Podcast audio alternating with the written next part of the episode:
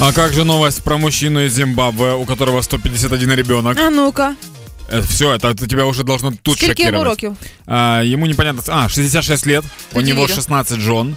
Он не планирует останавливаться. Последняя свадьба у него была в 2015 году, и на июнь текущего года запланировано еще одно событие. Ну Свадебное. дивись, це не може бути шокуючою дивною новиною, тому що в е, народженні дітей участь чоловіка м, часткова.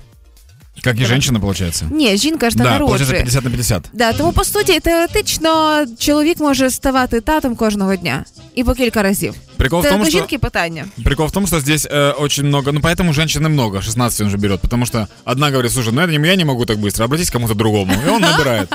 Прикол в том, что э, тут о- полсотни детей у него школьники, некоторые служат в армии, некоторые уже в правоохранительных органах, кто-то в разных сферах специалисты и так далее. Он говорит, что этот проект, так он его называет, А. уже приносит и финансовую тоже прибыль ему. Более того, э, жены готовят супер вкусно, каждый старается готовить вкусно, потому что э, этот парень капризный, э, Мишек его зовут, и он ест только ту еду, которая вкусная, а если еда ему не вкусна, он ее выбрасывает. Бі-бі-бі, подивіться, який хитренький. Да, и он сказал, что собирается увеличить себе. штат, э, э, это цитата, «У- собирается увеличить штат своих жен на 2-3 единицы. Штат жон? Да. Якби я була одна з його дружин і почала формулювання штат жон, попрощалися б ми тут же. Я зібрала би собі всіх інших дружин і набрала би собі кожна штат чоловіків. Це взагалі А яка как бы вы детей делили?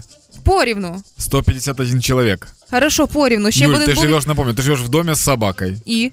и 75 детей там вряд ли поместятся.